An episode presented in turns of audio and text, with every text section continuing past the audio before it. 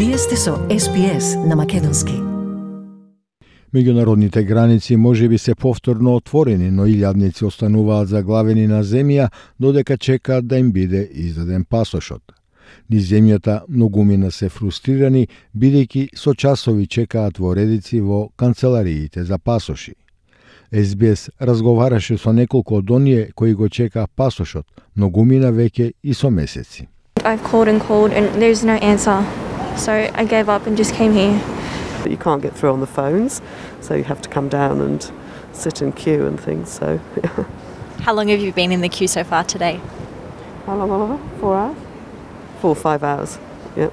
I have processed an, app- an application, sorry, about oh, nine and a half weeks ago, and I'm starting to get a little nervous and stressed. So I thought I'd line up today.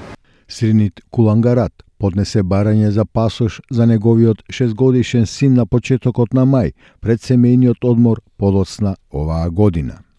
Но на 1 јуни неговиот дедо неочекувано почина во Индија и тој и неговата сопруга никогаш немаа шанса да се збогуваат со него, да го видат последен пат и да му одадат последна почит.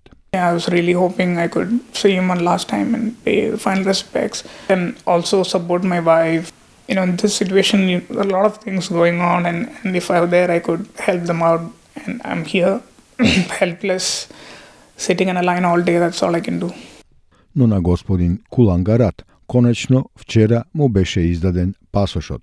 Тој вели дека сега барем ќе можат да присуствуваат на погребот. The the struggle I had to go through in the last few days uh, to to get it, and now you know another struggle to go there and be.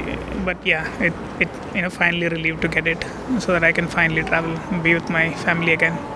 Помошникот министер за надворешни работи, Тим Воц, ги опиша како неприфатливи досегашните одложување во барањата за пасоши и долгите чекања за да стапат во контакт со канцеларијата за пасоши. Тој вели дека владата работи со Министерството за надворешни работи и трговија за итно да се санира состојбата со зголемување на бројот на персоналот за процесирање и кол центри. Господин Воц исто така вели дека, цитирам, овој проблем беше предвидлив и е резултат на тоа што предходната влада ја спушти топката и не успеа правилно да го планира порастот на апликациите за пасоши кога границите повторно ќе се отворат. Затворен цитат. Портпаролот за надворешни работи на опозицијата, Саймон Бирминген, изјави за радиото во Сиднеј дека има дополнителни ресурси распоредени во некои од системите.